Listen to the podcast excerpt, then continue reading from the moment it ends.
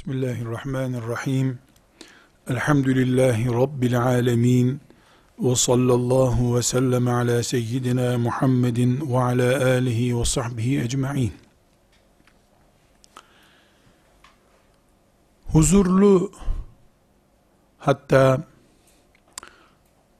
Allah için şehit olmaktan lezzet alacak bir hayat yaşayabilmek için dünyayı ve ahireti gerçek çehreleriyle tanımak gerekir.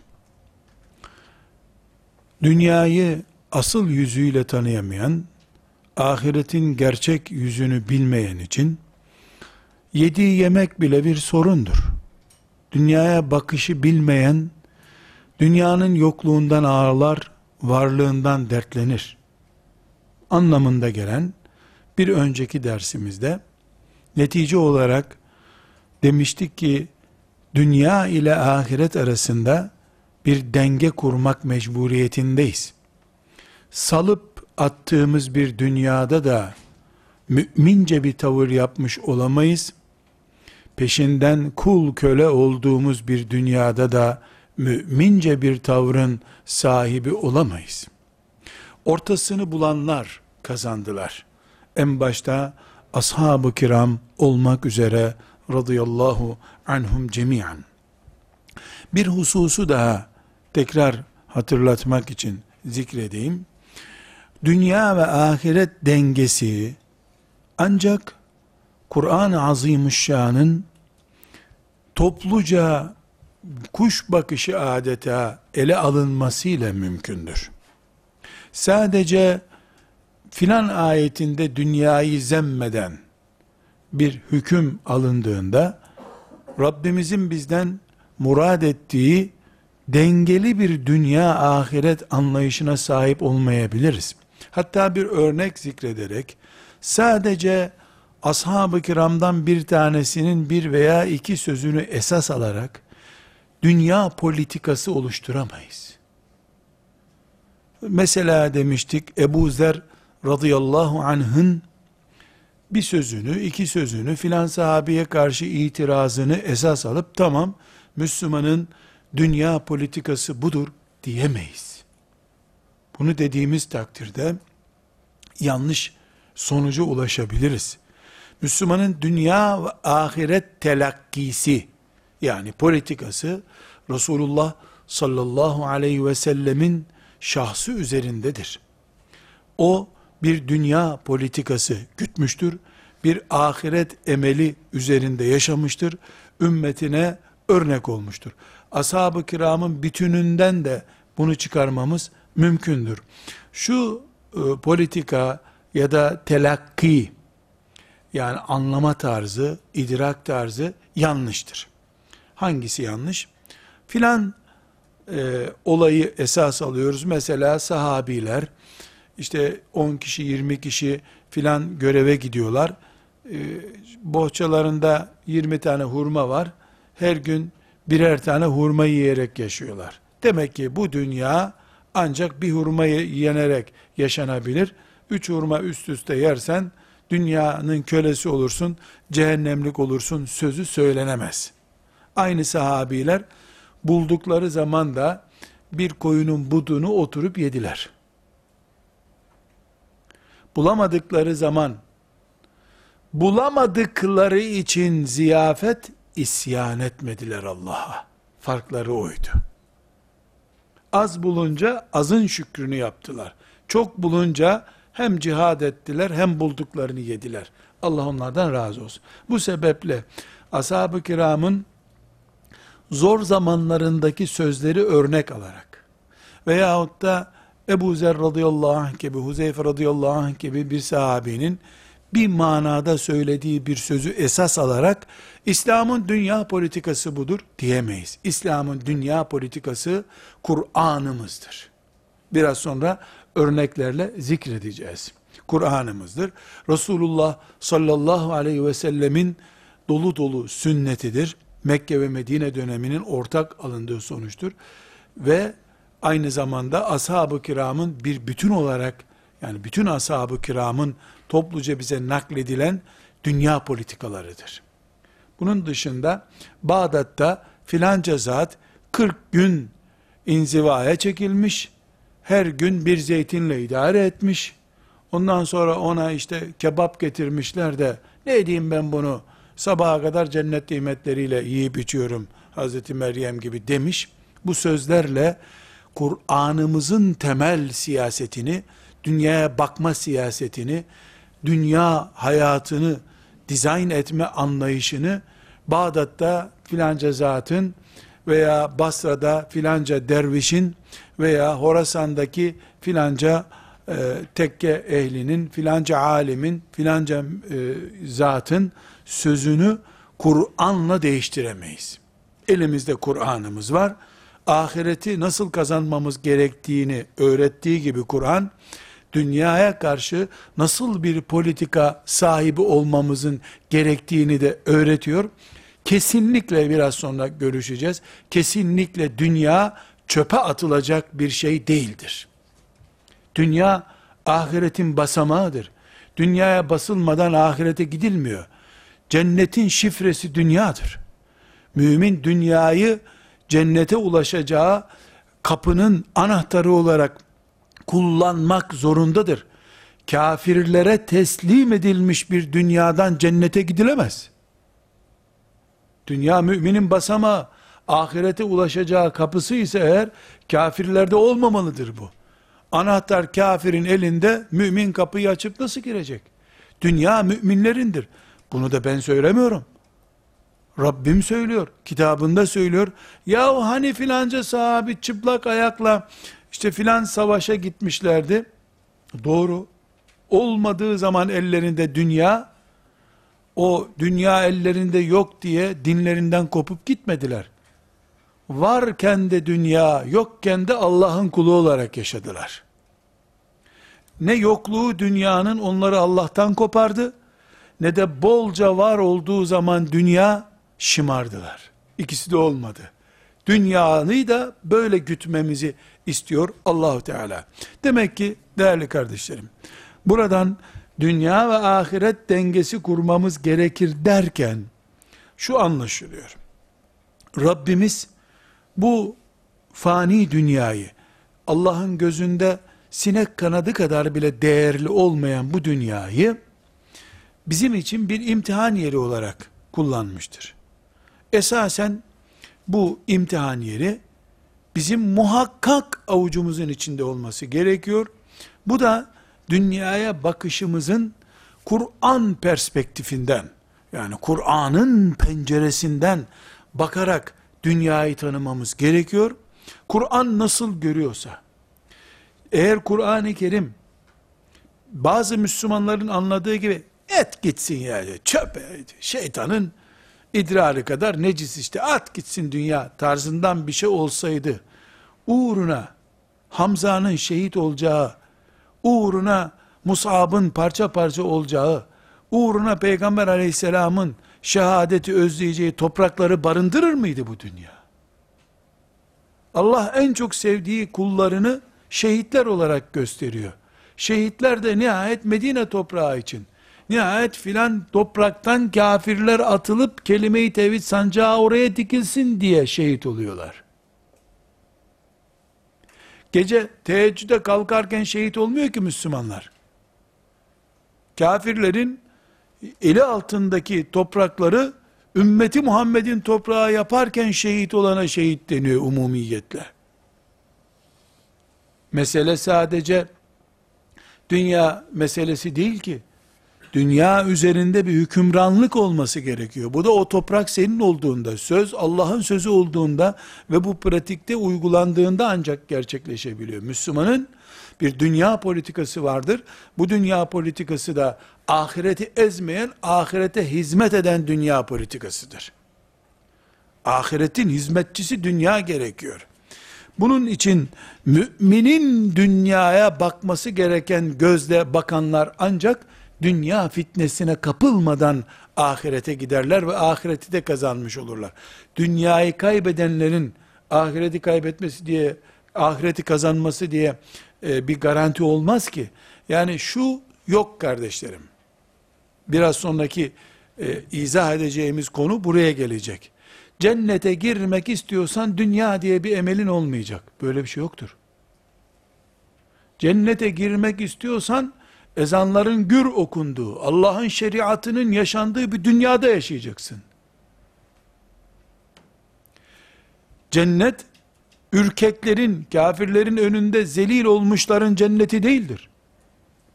Zelil olmayı kabul etmeyip şehadete razı olanların diyarıdır cennet. Allah'ın sancağını dikmek ve kainatı Allah'a secde eder halde tutmak, bol keseden şehit olmak, dayak yemekten daha iyi. Evet şehadet en ulvi makamdır ama dünya Allah'a secde etsin, içindekilerle beraber, ondan sonra ben şehit olayım diye düşünmektir esas olan. Bu sebeple arkadaşlar, dünyayı Allah'ın tanıttığı gibi tanıyacağız. Şimdi bu tanıtmada, e, özellikle Rabbimizin ayetlerinden yola çıkarak, dünyayı nasıl tanımamız gerektiğini hesap edeceğiz. Dünya, Fani bir defa. Fani. Ve dünya cenneti olmayanın vatanıdır. Mümin için vatan değildir. Çünkü fani. Mümin ebedilik istiyor. Mümin üç gün sonra, üç sene sonra, belki üç asır sonra en fazla elinden çıkacak bir dünya istemiyor. Mümin ebedi olarak Rabbi ile kalmak istiyor. E bunu isteyen de elbette dünyaya razı olmaz. Ama ebedi cennet için fani dünya şartı var. Dünyaya gelmeden cennette yaratılmak Adem'in çocuklarının nasibi değildir. Adem'in çocukları faniden ebediye gitmek zorundadırlar. Adem ise aleyhisselam ebedi cennetten fani dünyaya geldi, tekrar ebedi cennete gitti. Çocukları olarak biz insanlar ise Alternatifimiz yok. Fani dünyada yaratıldık. İnşallah ebedi cennete gitmek istiyoruz. Dolayısıyla burada yaratılmak gerekiyor cennete gelmek için. Hemen yaratılıp öbür gün paketlenip cennete gönderilme imkanı da yok. İlla bir imtihan olacak. O zaman dünya bizim cennetimizdir aslında. Çünkü buradan cennet vizesi alıp gitmek durumundayız. Harap edilmiş bir dünyada Allah'a secde ettirilmemiş dünyada ebedi cennet kimsenin garantisi değildir. Öyle olsaydı Resulullah sallallahu aleyhi ve sellem der miydi? İçimden öyle şehadet geçiyor ki, şehit olayım. Tekrar diriltsin Allah beni. Bir daha şehit olayım. Diriltsin Allah bir daha şehit olayım geçiyor içimden der miydi sallallahu aleyhi ve sellem? Değer mi fani dünyadan? Gittin zaten git cennetine otur. Niye bir daha gelmek istiyorsun ki? Ama Allah'a secde ettirmek dünyayı ve içindekileri o kadar onurlu bir görev ki cennete gidecek bir şehit olduğu halde bir daha yaratılayım, bir daha tadayım o tadı. Dünyayı ve içindekileri Allah'a secde ettirmek. Ben secde edeyim gideyim çok düşük bir düzeydir. Ben secde ediyorum zaten ama ağaçlar da secde etsin. Nehirler de Allah diyerek aksın. Hayvanattan cemadata kadar, insana kadar ne varsa hepsi Allah'a secde etsin demek, büyük bir mümin kalitesi. Kafir ise elbette böyle bakmıyor. Kafirin bakışı elbette farklı. Böyle bir bakış tarzını kafirden beklemek doğru değil zaten. Şimdi kafirler nasıl bakıyorlar? Biz nasıl bakmamız lazım? Bir. İki, niye kafirler böyle bakıyor? Bunu biliyor Allah, buna rağmen kafirlere dünyayı veriyor. Da mümine zaman zaman vermiyor. İki. Üç, niye böyle bir deneme yapmak murad etti Allah? Bu sorunun cevabını Kur'an-ı Azimuşşan ayetlerinden ve aleyhissalatü vesselam Efendimizin hadisi şerifinden öğreneceğiz arkadaşlar. Yunus suresinin 24. ayetinde Rabbimiz çok net, herkesin anlayacağı bir şekilde bu dünyada kafirler niye elini kolunu sallıyorlar? Mümin niye eli kolu sallanarak do- dolaşamıyor bu dünyada? Belki yüz defa hatimlerde dinlediğimiz, hafız efendilerin çok iyi ezber bildikleri, teravihlerde, mukabelelerde dinlediğimiz bir ayet arkadaşlar.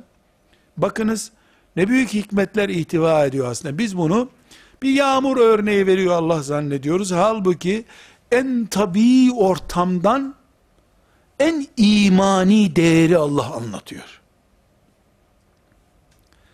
Müminin göz tokluğunu Allah bu ayette sebeplendiriyor. Müminin gözü tok insandır. Dünyaya gözü toktur. Neden? Çünkü dünyayı en tabii, en orijinal örneğiyle Allah müminin önüne koymuştur. Gözü aç olan kafirdir. Çünkü kafirin ahiret umudu yoktur. Elinde tek fırsat dünyadır. Onu sonuna kadar emmek zorundadır. Müminin adeta asıl sağacağı sağmal ineği henüz önüne gelmemiştir. Kafirin tek ineği budur. Memelerini bile koparmak zorundadır o ineğin. Bir damla süt bırakamaz onda. Onun için kafirlerin ele geçirdikleri yerin maden ocağından havasına varıncaya kadar her şeyi dünyada yaşanmaz hale gelmiştir. Çünkü onun tek sağmal ineğidir dünya. Sonuna kadar sağar hatta memelerini bile koparır. Belki içinde bir damla süt kalmıştır diye. Bunun üzerinden örnekler göreceğiz inşallah. Bu Yunus suresinin 24. ayeti müminin dünyaya bakışının kafirin dünyaya bakışının ortak noktası nedir? Yani niye mümin dünyaya son sağmal ineği gibi bakmıyor da kafir ise başka alternatifi olmaz bir mantıkla bakıyor. Bu Yunus suresinde dinleyelim. Euzu billahi mineşşeytanirracim. Bismillahirrahmanirrahim. İnnemâ meselul hayâtid dünya. Kemâ in enzelnâhu mine's-semâ. Fahtalata bi nebatul ard mimma yekulun nas vel en'am. حتى إذا أخذت الأرض زخرفها صدق الله العظيم إلى آخر الآية Bu ayet arkadaşlar şimdi bunu sıradan bir mealden okuyalım diye rica etseydim ben allah Teala gökten su indirdiğinden bahsediyor diye geçer giderdik. Öyle değil. Mümin kafa yapısını oluşturuyor bu ayet. Kafirin de kafasızlığını oluşturuyor. İnnemâ meselul hayâti dünya. Dünya hayatının örneği şudur. Allah buyuruyor. İki nokta üst üste. Kema in enzelnahu mines sema. Gökten indirilmiş bir suya benzer. Yani yağmur. Su iner. Faktalata bi nebatul ardu. O yağmur yere iner. Tohum olarak toprağa düşmüş bitki suyla buluşur. Mimma yekulun nas vel en'am ve insanların hayvanların yiyeceği nebatat çıkar topraktan. Hatta iza ahadetil ardu zuhrufaha ve zeyyenet. Bu toprak baharda suyla buluşunca, tohumlar filiz olunca yemyeşil olur. Uzaktan baktığında süslü bir geline benzer Zinetleşir, güzelleşir dünya. وَظَنَّ اَهْلُهَا اَنَّهُمْ قَادِرُونَ عَلَيْهَا O toprağın sahipleri, tamam ya dünya serveti bizim zannederler. اَتَاهَا اَمْرُنَا لَيْلًا اَوْ نَهَارًا Bir gündüz veya bir gece, bir fırtınamız, bir afetimiz gelir bizim. فَجَعَلْنَاهَا حَصِيدًا كَاَنْ لَمْ تَغْنَ بِالْاَمْسِ sanki dün orası yemyeşil değilmiş gibi kurak çorak haline gelir o arazi. Dün sahipleri baktığında dünya bizim zannediyorlardı. Gece bir fırtına gelir, bir çekirge gelir, bir sürü gelir. Filan hayvanat girer, sel gelir, toprak çorak hale gelir. Keellem tagne bil ems. Sanki dün yoktu orası. Kezalike nufassilul ayati li kavmin yetefekkerun. Düşünenler için biz ayetlerimizi böyle örneklendiriyoruz. Allah'ın nazarında dolayısıyla ona iman eden mümin kullarının nazarında dünya yok diye bir şey yoktur. Dünya var. Çiftçinin harika bu sene mahsul çok iyi deyip işte kurak oldu, filanca afet geldi, mahsul gitti diye sabahleyin bulamadığı bir tarlaya benziyor dünya. Üç gün mutlu ediyor, tam muruetini görecektim. Lezzetini tatacaktım diyorsun, sana bir daha kapılarını açmıyor dünya. Esasen kimseye yar değil bu dünya. Kimseyi doyana kadar, iştahı bitinceye kadar yedirip içirmedi dünya. Herkes tadı ağzında kalarak bu dünyadan gidiyor. Hasretle gidiyor dünyadan herkes. Mümin hariç. Neden? Mümin zaten sonuna kadar dünyada kalmak, sonuna kadar iştahı patlayana kadar doymak niyetinde değil mümin zaten. Müminin bir derdi var, ebedi cenneti kazanmak. O ebedi cenneti kazanmak için bu dünyada duruyordu. Ama kafir, o yemyeşil bahçeleri, tarlaları son zannediyor. Hep öyle olacak zannediyor. Sabahleyin geliyor ki, hiç mahsul kalmamış. Yemyeşil bahçeler kurumuş, çorak olmuş. Dünya hayatına genel olarak müminin böyle bakması lazım. Yunus suresinin bu 24. ayetini her ay olmasa bile bari Ramazan-ı Şeriflerde mukabele okurken altını çizip bu ayetin kenarına işaret koyup bir kere bu ayeti okuduktan sonra hatmetmek lazım ki emekli olacağım diye hakkı olmayan bir maaşı almış gibi göstermesi caiz midir bir Müslümanın diye soru sorma ihtiyacı olmasın bari. Üç günlük dünya uğruna ahireti yakma anlamına gelecek hatalar yapabilir mi bir Müslüman? Bunu tefekkür edeceği malzeme oluşsun bu ayetten. Anlamalı ki mümin Allahu Teala gökten su inince toprak rutubetlendiği için, rutubette buğday yeşerdiği için yemyeşil oluyor. Bunu anlatmak istemiyor Allahu Teala. Kezalike nufassilul ayati li kavmin yetefekkerun. Anlayanlar için bu örneği verdik Allah buyuruyor. Mümin hala ziraatteki gelişmeleri anlatıyor zannetmesin bu ayetten. Bu ayetin açıklaması Bakara suresinin 212. ayetidir. Kur'an-ı Kerim böyle bir kitap arkadaşlar. Yunus suresi Kur'an-ı Kerim'de Bakara suresinden 10 cüz sonra geliyor. Orada bir ayet var. O ayetin açıklaması Bakara suresinde var. Bakara suresinde de Rabbimiz niye kafirleri mutlu edecek sonuçlar dünyada kafirlerin önünde oluyor? Müminleri de yer yer mahzun edecek sonuçlar müminlerin karşısına çıkıyor. 212. ayeti Bakara suresinin Züyyine lillezine keferul hayatid dünya Züyyine lillezine keferul hayatid dünya Dünya hayatı kafirlere dekorlu, süslü gösterildi.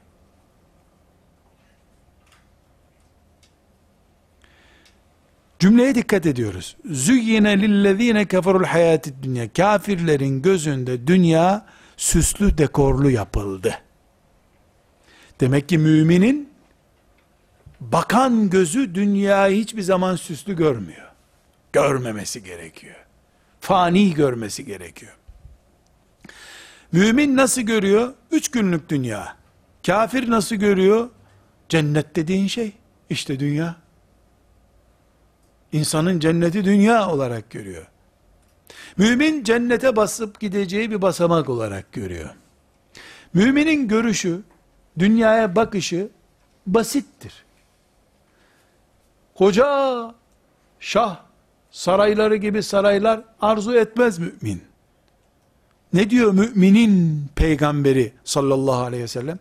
Bir ağacın altında dinlenip gidecek yolcuyum ben bu dünyada diyor elimde olacak dünya. Ama dünyada kalmam için değil, dünya ve içindekiler Allah'a secde etsin diye. Müminin mantığı bu, kafire de öbür türlü mantık gösterildiği için, devam ediyor 212. ayet, ve esharune minellezine amenu. Dünyayı onlar son durak görüyorlar. Müminler ise dünyayı fani görüyorlar. Fani gördüğü için mümin kuaförde saatler harcamıyor hiçbir zaman. Evini sıcak soğuğa karşı koruyor. Teknoloji imkanlarından istifade ediyor. Ama komşular görsün diye özel boya yaptırmıyor evine hiçbir zaman. Dışarıdan setre avret olsun diye perde takıyor. Komşular beğensin diye perde masrafı yapmıyor. Rahat bir çorba içmek için, rahat pilav yemek için bir tabak takımı alıyor. Komşularda gördüğünü borca girip tabak takımı olarak evine almıyor hiçbir zaman. Kafir ise komşuda var bizde olması gerekir diye alıyor. Apartman eskimiş derler korkusuyla üstüne gelin süsler gibi apartman süsü yaptırıyor. Dolayısıyla süs düşkünü, dekor düşkünü kafirin yanında mümin, dünyadan lezzet almayan, zavallı bir yolcu, ağacın altındaki yolcu mümin. O sebeple kafir bakarken, lan, hayatın lezzetini bilmeyen bir adam, sen nereden geldin, dağdan mı indin diye, mümini hor görüyor. Ve yesharune minellezine amenu. Müminlerle alay edip dururlar. Zuyyine lillezine keferul hayati dunya ve yesharune minellezine amenu. Kafirlere bu dünya hayatı dekorlu, süslü gösterildiği için ve yesharune minellezine amenu. Müminlerle de alay ederler. Buradan yol geçecek hala sen arsa almadın derler. Elindeki arsanın kıymetini bilmiyorsun der. Çocuğu diploması te, muteber bir okula niye vermedin der. Hafız ettin, çocuğun geleceğiyle oynadın der. Bu çocuk tam tıp okuyacak çocuktu sen bunun geleceğiyle oynadın der. Şahsiyetinin beş para olacağı şekilde filan derneğe, filan vakfa, filan kooperatife, filan siyasi oluşuma gir, gelecek var orada der. Bunu yapmayana da ve yeskarune minellezine amenu. Hayatın kıymetini bilmiyor. Hayatı rezil etti kendine. Zehir etti hayatı der. Hacca gidecek zaman mıydı yahu? İhaleye girmesi gereken zaman hacca gitti adam. Zehir etti kendine hayatı. Der. Ve yeskarune minellezine amenu. Bakara suresinin 212. ayetindeyiz. Demek ki kafirler dünya kendilerine dekorlu, boyalı, nakışlı, arabalı, füzeli gösterildiği için, o ruhla kafir yetiştiği için, yaşadığı için, o mantıklı olmayan müminle alay eder. وَالَّذ۪ينَ اتَّقَوْا فَوْكَهُمْ يَوْمَ الْقِيَامَةِ Ama kıyamet günü, müminler onların üstünde olacaklar, onlar altta olacaklar. Onlar 50 sene, 100 sene müminleri böyle hor görecekler. Müminlerse sonsuza kadar onların üstünde olacaklar.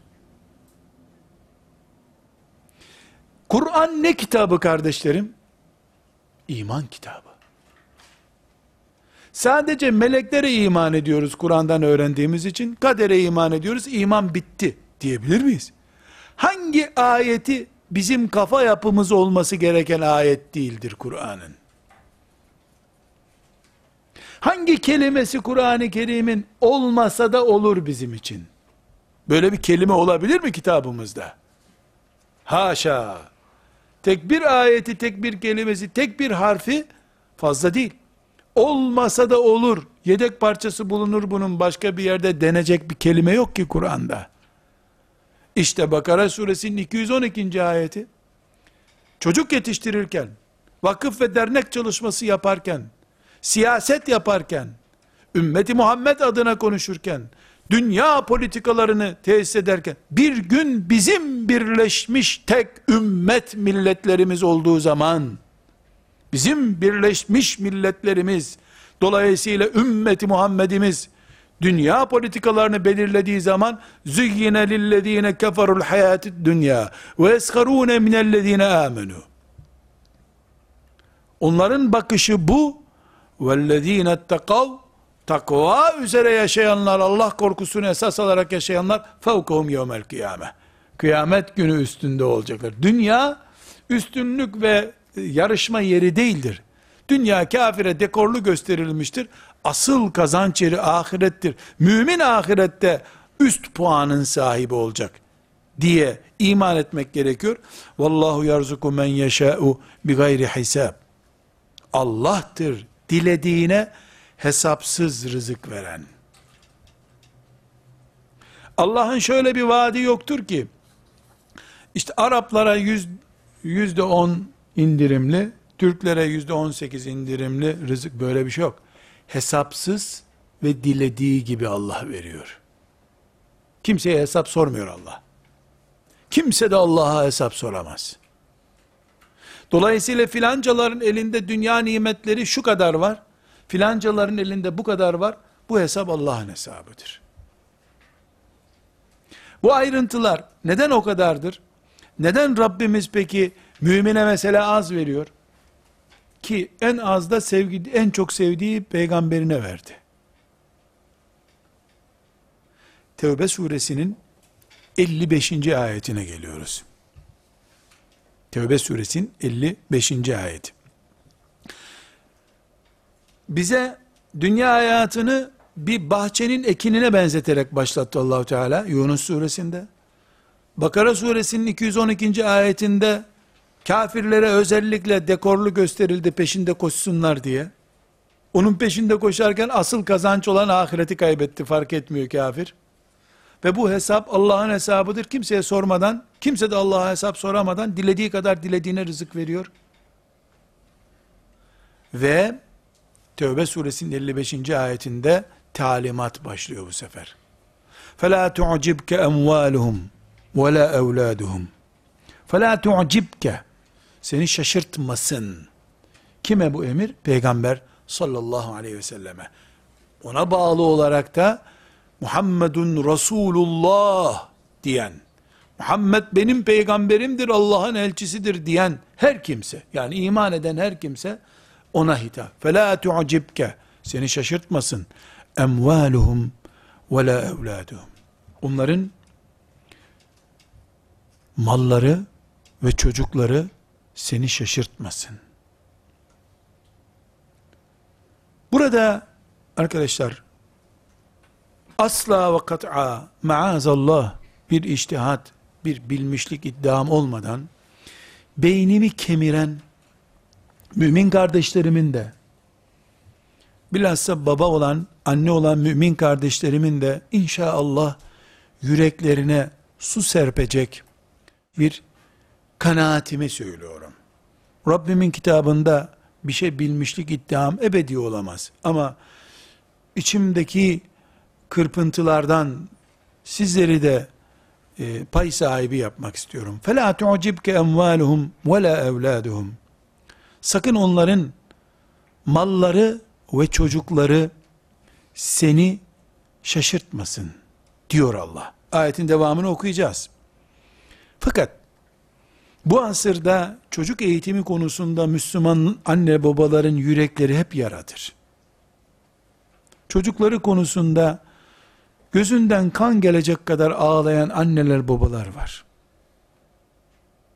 Çocuğu evine gelmez, çocuğu dinlemez, çocuğu patırtı kütürtü çıkarır, babaya asidir, anaya asidir, evden para çalar, namaz kılmaz, anne babayı sevmez, annesinin babasının aleyhinde konuşur, böyle ızdırap, belki siz gençler, henüz çocuk sahibi olmadığınız için ve elhamdülillah Allah sizlerden razı olsun ebeveyninizi üzmediğiniz için Kur'an bilen insanlar olarak bu sözümün ne manaya geldiğini bilmiyorsunuz ama bunu dinleyen nice anneler babalar bu sözümün sonunu beklemeden şu anda gözleri yaşarmış durumdadır.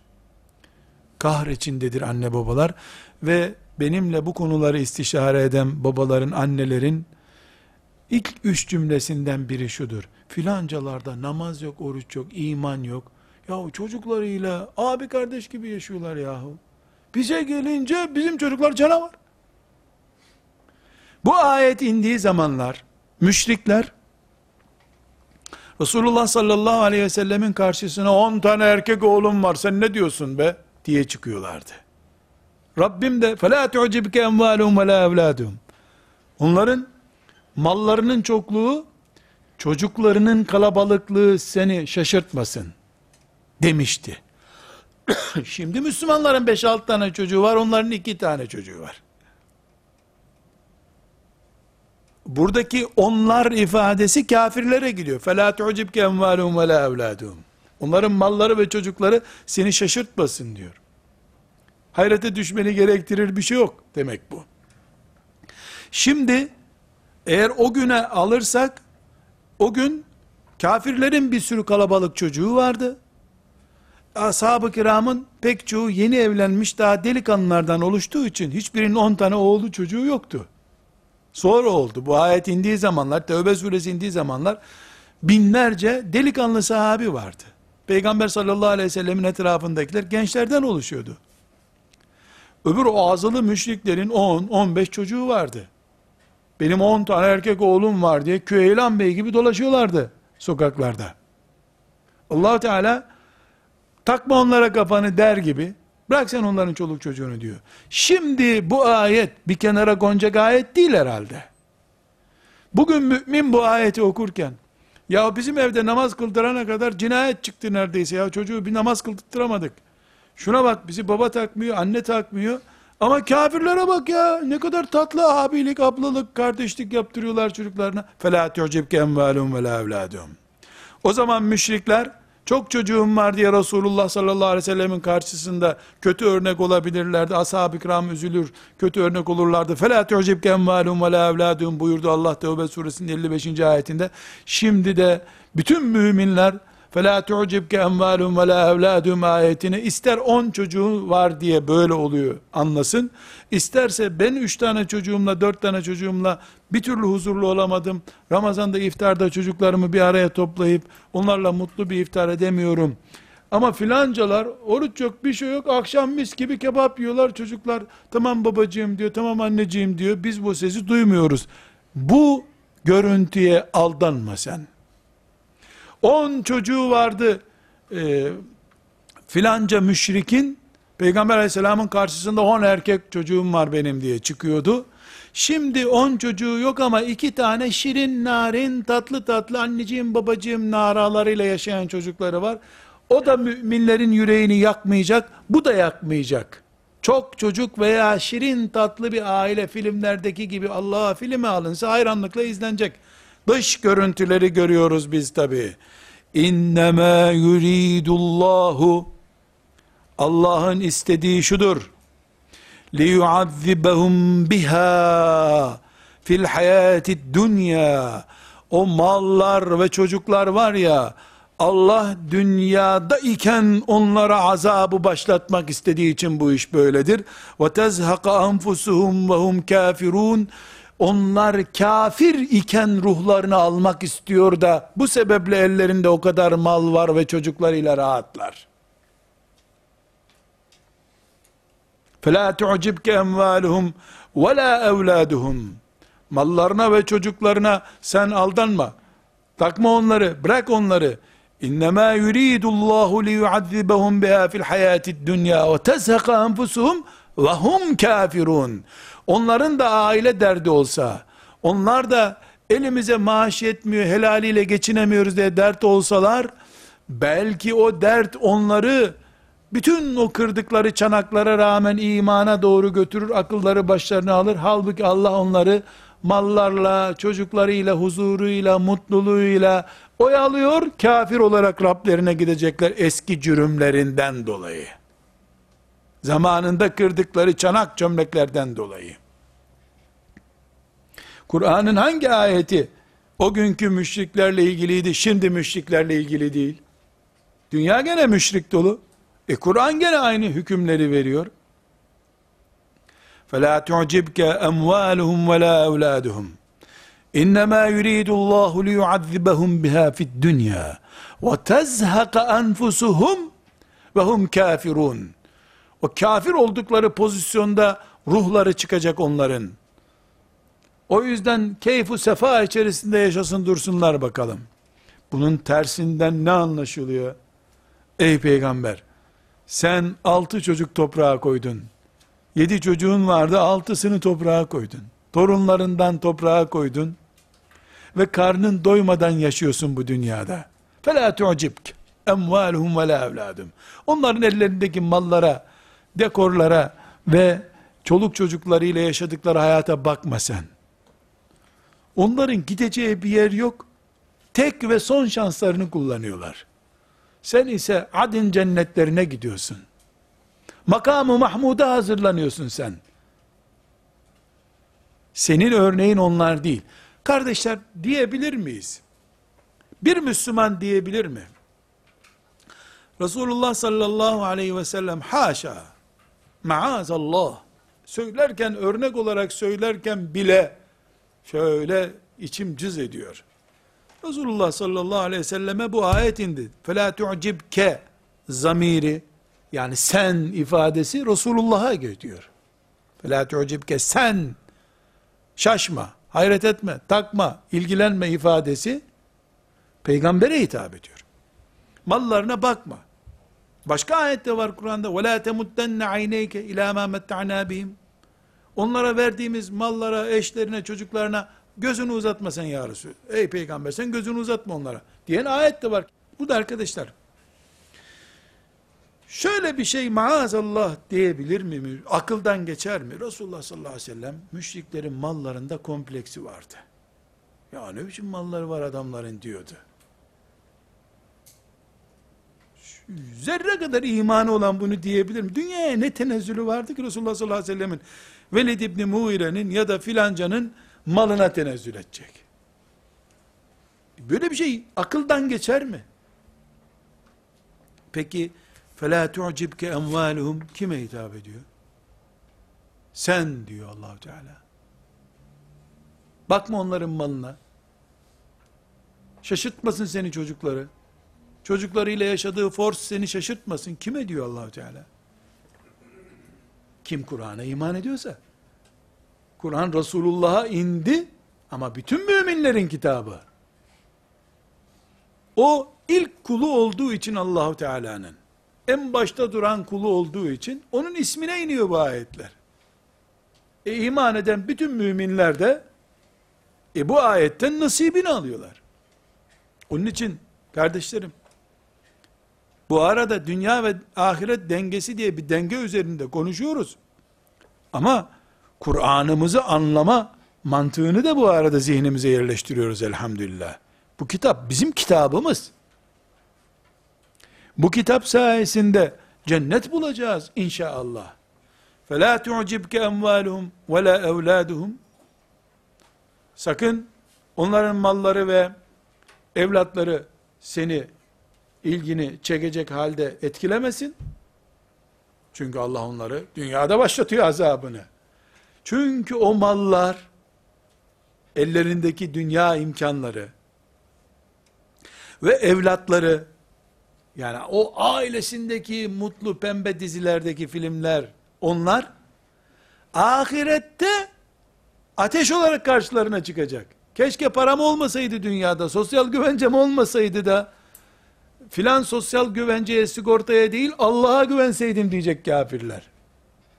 Şimdiki onun mutluluk kaynağı ahiretteki azap kaynağı olacak. Mümin bu mantıkla bakıyor. Burada bir sadece konumuz o olmamakla beraber bu Tevbe suresinin 55. ayetiyle beraber şu içimizi huzur dolduran noktaya geliyoruz kardeşlerim. Elhamdülillah. Elhamdülillah. Ne büyük Rabbimiz var ya.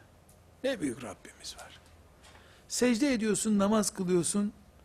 Bununla seni kendine yaklaştı kabul buyuruyor. Akşam çocuklarınla oturup içecek bir çorba bulamıyorsun. Çile çekiyorsun. Çocuklarına ekmek getiremediğin için, bir ayakkabı alamadığın için evladına mahcubiyet hissediyorsun. Seni mücahit kabul ediyor. İbadet yaptın kabul ediyor. Kafire veriyor. Sen elini şakağına koyup şu adamlara bak ya. Biz kirada oturuyoruz. Adam mülkünü yağlı boyayla boyuyor dışarıdan. Altın kaplayacak neredeyse evini. Çile çekiyorsun. Bunu Allah senin ona kul olarak yaklaşman kabul ediyor. Evladın seni hırpalamaya çalışıyor. Sen sabredip meşakkate katlandığın için seni Nuh Aleyhisselam gibi, diğer peygamberler gibi meşakkatle kendisine yaklaşan bir kulu kabul ediyor. Sonra akıllanıyor 30 yaşına gelince evlat, elini ayağını öpüyor babasını, baba affet beni hata ettim diye, onu da cennetine koyuyor üstüne. Sana işkence ettiği için sen cennete giriyorsun, sonra o senden helallik alıp tövbe ettiği için o da cennete giriyor bu sefer. Bu Allah'ın kitabı ve şeriatı üzereyiz elhamdülillah. Bakarken böyle bakmak lazım.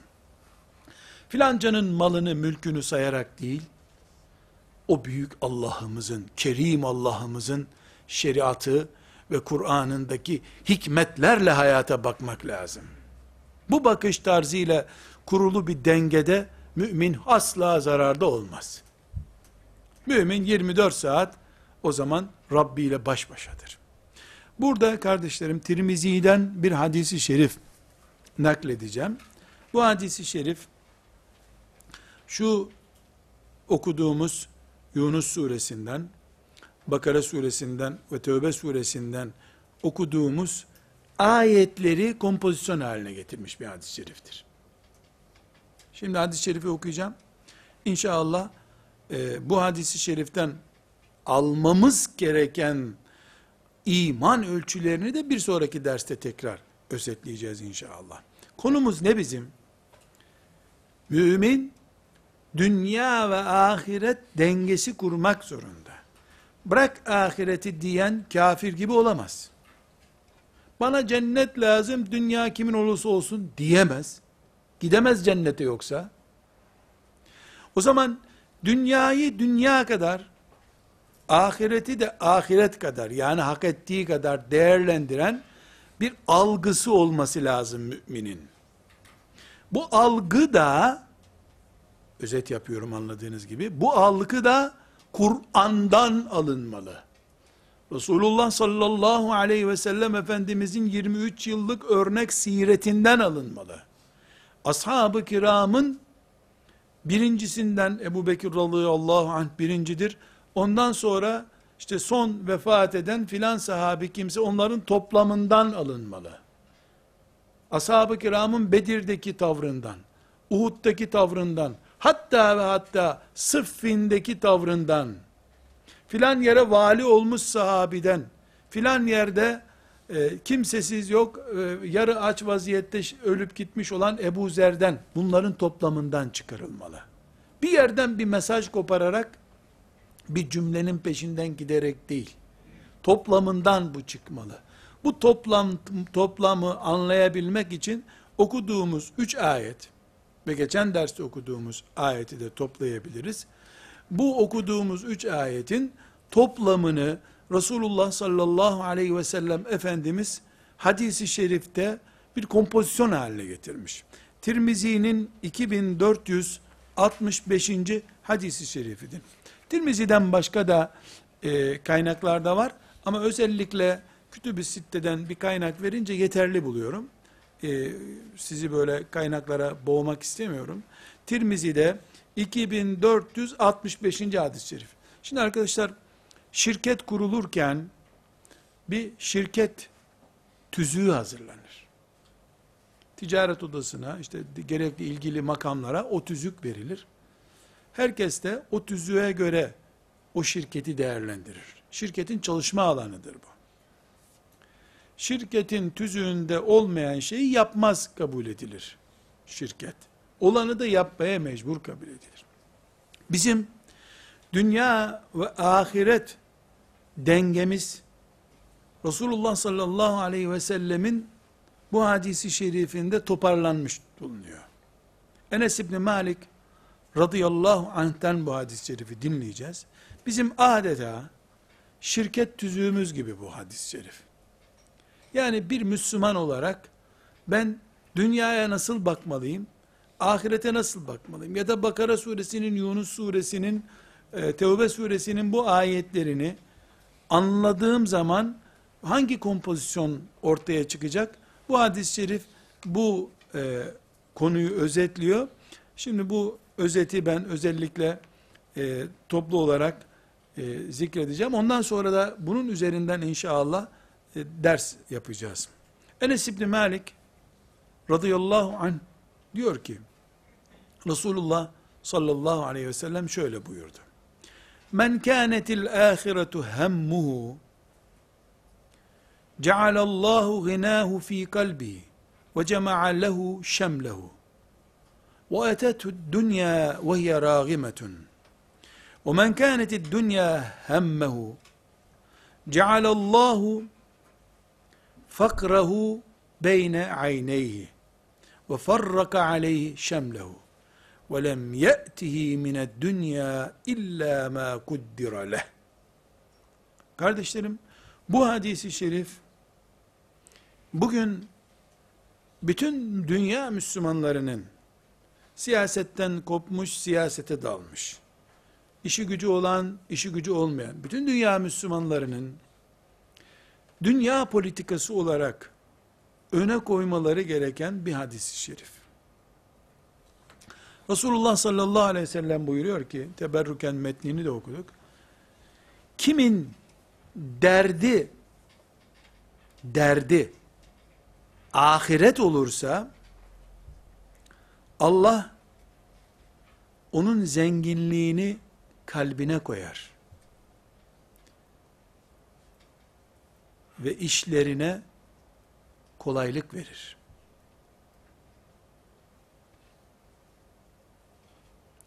Dünya onun ayağına gelir. Birinci cümlesi bu. Tekrar edeyim. Kimin derdi ahireti olursa Allah zenginliğini onun kalbine koyar. Kalbi zengin olur adamın. İşlerini kolaylaştırır Allah. Ve dünya onun ayağına gelir. İkinci cümlesi hadis-i şerifin Kimin de derdi dünya olursa Allah fakirliği hep gözünün önünde tutar. İşlerini dağınık yapar Allah. Dünyadan da kaderinde yazılandan başka bir şeyi hiçbir zaman bulamaz.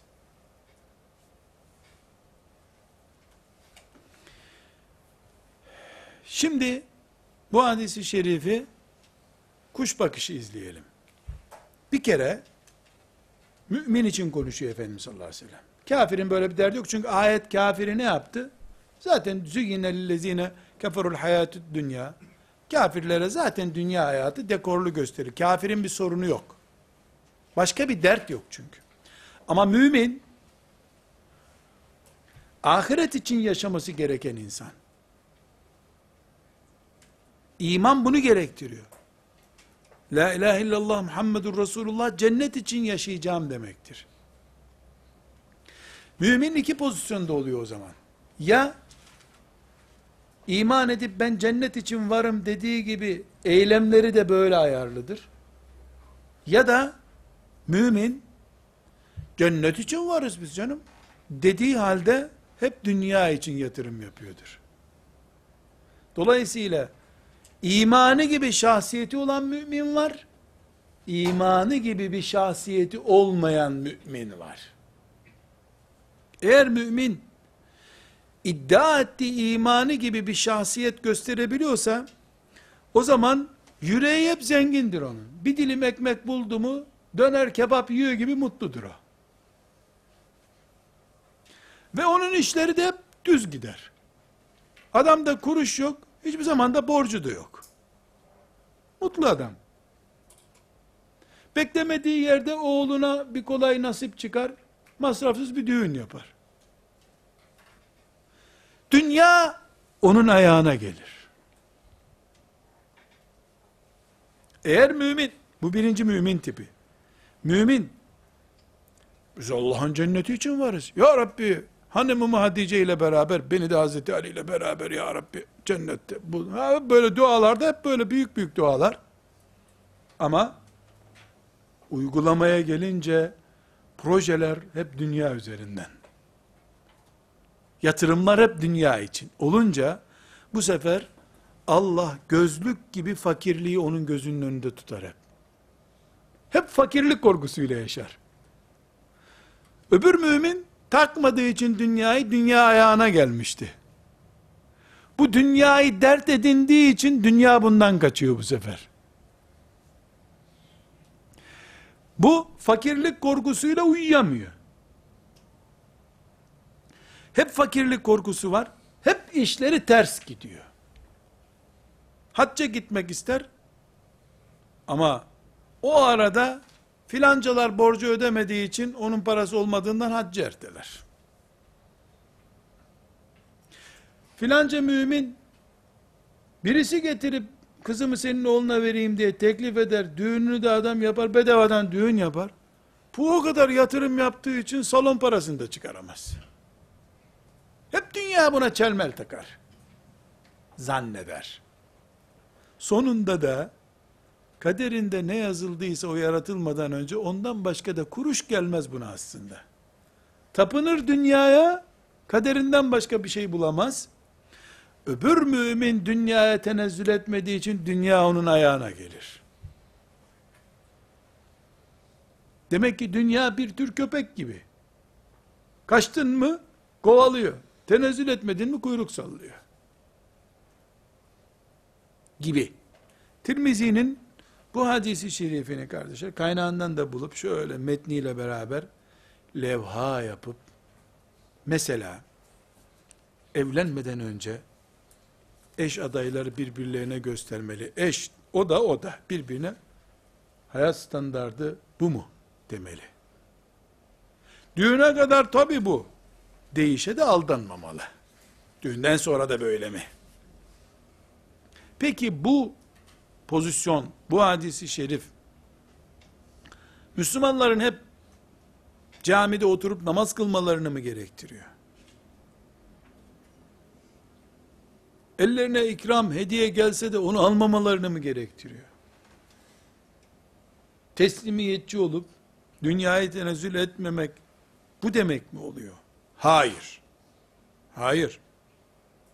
Bu hadisi şerifi dinleyen, ashabın, şimdiki ifadelerle, tırlarla taşınamayacak kadar serveti vardı. Bu hadisi Enes İbni Malik naklederken Abdurrahman İbni Avf servet sahibiydi. Bir yasak yok ortada.